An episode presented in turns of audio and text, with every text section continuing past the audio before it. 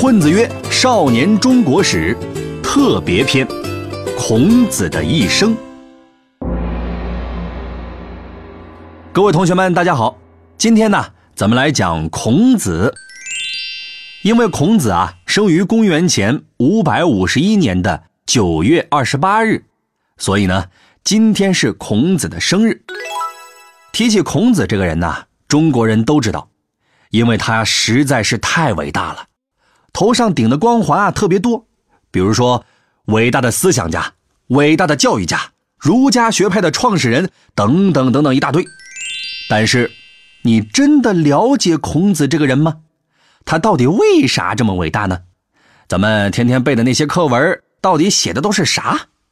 今天啊，咱们就来扒一扒孔子的一生。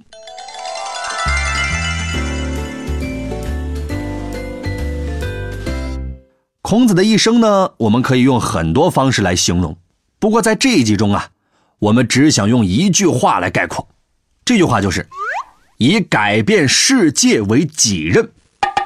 孔子这一辈子呀，都想改变春秋这个黑暗的时代，这个信念贯穿了他的整个人生。孔子出生于鲁国，他的童年很坎坷，虽然他家是贵族出身。不过，在孔子三岁的时候，他老爸就去世了，孔子只能和老妈两个人过着清苦的日子。不过，小小年纪的孔子就特别爱学习，可是老天爷就是不让他过得顺利，总是给他各种各样的考验。在他十六岁的时候，相依为命的母亲也去世了，但是年少时期就连遭打击的孔子没有气馁。他发奋学习，后来又去了宋国进修。二十岁的时候啊，回到了鲁国，这会儿已经小有名气了，甚至连鲁国的国君鲁昭公都给他送了一条鲤鱼过来，表达慰问。那为啥孔子这会儿就受欢迎了呢？这是因为啊，他学到了六项技艺，也就是礼、乐、射、御、书和术。这礼和乐呀，这俩咱们之前讲过。周公制定礼乐制，礼呢就是礼仪，乐就是音乐舞蹈，这俩合起来呢就是整个社会的生活规范，而且贼复杂，能真正弄明白礼乐的就没几个人。但是这种事儿啊，对于国家来说又很重要，所以掌握礼乐的人很受欢迎。而其他的四项呢，射、御、书和术。这个射呀，就是射箭；御呢是防御的御，指的是驾车；书呢是写字；术啊就是算术。这四种技能啊，现在看起来好像也没啥，但是在当时那个大家都不咋上学的时代，这些都是很高级的技能。所以啊，掌握了礼、乐、射、御、书、术这六项技艺，你就是个高端人才了。因此，孔子回到鲁国之后。就被任命成了官员，虽然官不大，但是从基层干起，慢慢熬几年，前途还是很光明的。不过孔子啊，还有更高级的想法。现在的工作不是他的追求，因为我还要去学习，学习使我快乐，而且我不仅要自己快乐，我还要带着大家一起快乐。这就是教育，因为教育才能改变世界。于是啊。孔子就辞职了，抱着只有教育才能拯救这个乱七八糟的世界的想法，弄了一个民办学校出来，自己当了校长。虽然全学校就他一个正式教师，在孔子那个时代呀，不是没有学校，但是绝大多数呢都是官办的，只有贵族才能去上学，目的啊就是培养当官的。而孔子的这个学校呢，啥人都收，据说呀。只要你带点肉干来当学费，就可以入学。因此，孔子的学生啥人都有，比如，呃，既有像子贡这样的大富豪，也有像颜回这样的穷光蛋。这就是孔子所说的“有教无类”，意思就是说呀，什么人都可以接受教育。而且，孔子的教育方式跟官办的学校也不一样。官办学校那边，你只能死记硬背；而在孔子这边，你可以问孔子各种问题，而孔子呢会根据学生的不同给出不同的答案，还会让你自己思考。比如在《论语》里面就有个故事，说的是啊，有个叫子路的学生问孔子：“老师啊，如果我听到了一个很有道理的主张，我是不是应该立即执行呢？”孔子回答说：“你应该先去问问你的老爸和哥哥，不能随随便便行动。”后来呢，有个叫冉有的学生也问了孔子同样的问题，孔子却回答说：“你既然都知道是对的。”还不麻溜的去干？孔子针对同样的问题，却做出了截然不同的回答，这是为啥呢？根据孔子自己说呀，这是因为子路的性子太急，办事不周全，所以要鼓励他三思而后行，多和别人商量商量。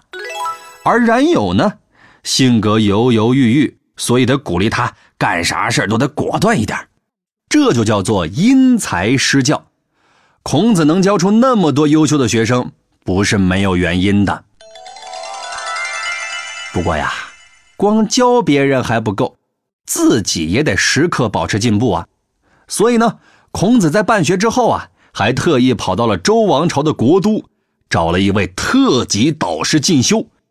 这位特级导师呢，就是道家的鼻祖老子。当时啊，各个诸侯国打成了一锅粥了。只有周天子那里保留了很多正统的东西，而老子呢，大概相当于周王朝图书馆的馆长，可以说是全国最有学问的人了。所以呢，这个年轻的孔子啊，跟着老子学习了半年，功力大进。回到鲁国之后啊，留学归来的孔子更成了香饽饽，想跟随他学习的人越来越多了。可是呢，就在这个时候。鲁国爆发了内乱，大臣专权居然把鲁国国君给赶跑了。孔子对于礼仪一向是很重视的，这种以下犯上的胡闹行为当然是不能接受的。于是呢，就离开了鲁国，去了隔壁的齐国。不过在那边也得不到重用，还有人想害他。于是啊，待了几年之后，又回到了鲁国。后来呢，鲁国换了新国君。但是实权还是控制在大臣手里。这个时候的鲁国可以说是乌烟瘴气、混吃等死，没啥盼头。所以啊，大家都盼着能有人来拯救一下这个国家。看来看去，好像只有孔子值得信任。这时候的孔子已经五十岁了，名气很大，但是没有做官，还在当自己民办大学的校长。于是呢，鲁国人民掀起了一个。只有孔子才能拯救鲁国的运动，从老百姓到孔子的学生，乃至鲁国的高层，都希望孔子出来当官。所以在孔子五十一岁那年，孔子终于出山做官，而且只花了几年的时间，就成了鲁国的宰相，把鲁国治理的井井有条，大有崛起的意思。在孔子出山做官的这些年呢，他做了很多的事儿，其中有一个事儿。特别能体现孔子的能力，咱们下面就来讲讲这个事儿。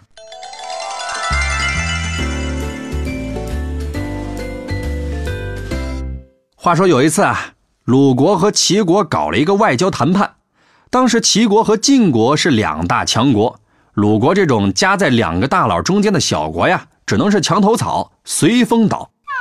齐国想让鲁国臣服，所以把鲁国叫来开会。孔子深知这个会不简单，搞不好要出事儿，所以呢做了很多的准备。后来事实证明，他的准备都是对的。这会刚开，齐国人就叫上一帮舞刀弄枪的人，想吓唬吓唬鲁国的国君。孔子一看，这还了得，直接挡在鲁国国君前面，反倒是把那帮人给吓退了。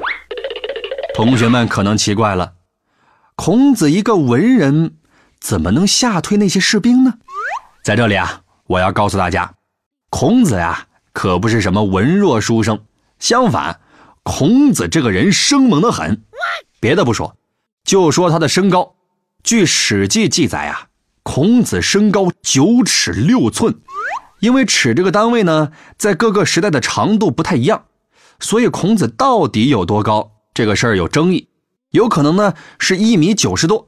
也有可能是两米二十多，也就是说呀，有可能他的身高跟姚明差不多。咱们先不管是一米九还是两米二，你要知道，在春秋时代，大家的平均身高也就是一米六，所以孔子往那一站，那整个就是一个进击的巨人呐。而且据说孔子的力气特别大，这也可能是遗传。你想啊，孔子的老爸是个武将，据说当年能一个人拖住城门。你说这么个人站在你面前，搁谁谁不害怕呀？而且呢，孔子还藏了一个心眼儿，来开会的时候啊，还带了鲁国的军队来。这么一闹，鲁国的军队也上来了。齐国人看讨不着什么便宜，就让那帮人下去了。不过呢，齐国人还不死心，还想羞辱鲁国，于是呢，就让一帮小丑上来跳舞给这个鲁国的国君看。按理说，这么严肃的场合，肯定是不能表演这些东西的，就好像咱们国家。请别人来开会，然后在人民大会堂给人家表演耍猴，那这太不礼貌了。而且在孔子那个年代，对这些礼仪是特别讲究的。于是呢，孔子认为齐国人是在羞辱鲁国，下令把那帮小丑全给砍了。这把齐国国君吓了个半死啊！说好的孔子就是一个书生呢，这下手也忒狠了。但是他也不能说啥。因为孔子这么做，根据当时的礼仪制度都是有根据的，所以在这次的外交斗争中，虽然鲁国最后依然在名义上向齐国臣服，但是孔子尽了自己最大的努力，为鲁国争取回了一些被齐国侵占的土地，这对于弱国来说可以说是大胜利了。不过因为这个事儿啊，齐国人觉得不能让孔子在鲁国待着。不然鲁国强大起来不好处理，于是呢，就给鲁国国君和重臣们送去了许多美女，让他们沉迷享乐。孔子对于鲁国高层这种没有出息的行为特别失望，于是啊，就辞了职，带着徒弟们出国了。当然，孔子辞职还有一个重要的原因，那就是他想要削弱大臣的势力，重振国君的权威，结果得罪了那些权臣，在鲁国呀。已经很难立足了。不管怎么样，孔子最后啊还是离开了鲁国，开始了他长达十几年的漫游生活。在这十几年中呢，他带着弟子们几乎走遍了各个国家，但是迎接他们的只有一次次的失望。在这个战乱不断的时代，大家都忙着争权夺利，孔子想要传播仁政思想，根本没人稀罕。还总遭到各种人的各种冷嘲热讽，甚至有一次啊，还差点死在外面。在孔子六十八岁那年，他才结束这次漫游，回到鲁国。回国之后的他没有再当官，而是专注于教育，整理书籍。比如说这个《春秋》这本史书，就是经孔子的整理修改流传下来的。而后人呢，也用这本书的名字来给这个诸侯国混战的时代命名。孔子在七十三岁那年去世，后来的儒家学者们把孔子和他的弟子的言论编成了一本书，这本书就是《论语》，里面有很多咱们耳熟能详的典故和名言，只要是上过中小学的人，都能在语文书里见过《论语》的身影。这孔子的一生啊，太精彩，太丰富了，我们呢，只能简单的整理一下他的人生，他的这一辈子呀。教出了三千多个学生，其中不少都成为了后来各个国家的栋梁。在那个大家只知道打仗的年代，孔子的行为可以说是一股清流。他的一生都想要改变那个黑暗的时代，让世界变美好，让世界充满爱。可是最后也没能实现。但是他的思想却传承了下来，影响了中国几千年的历史。好了，这一集呢，咱们就讲到这儿。如果大家还没听够，没关系，我们还制作了生动有趣的漫画图文，帮助大家总结和理解本节课的内容，就在下方的全文阅读里。不管是课前预习还是课后复习，都很有帮助，推荐大家去看一看。好了，咱们下一期再见。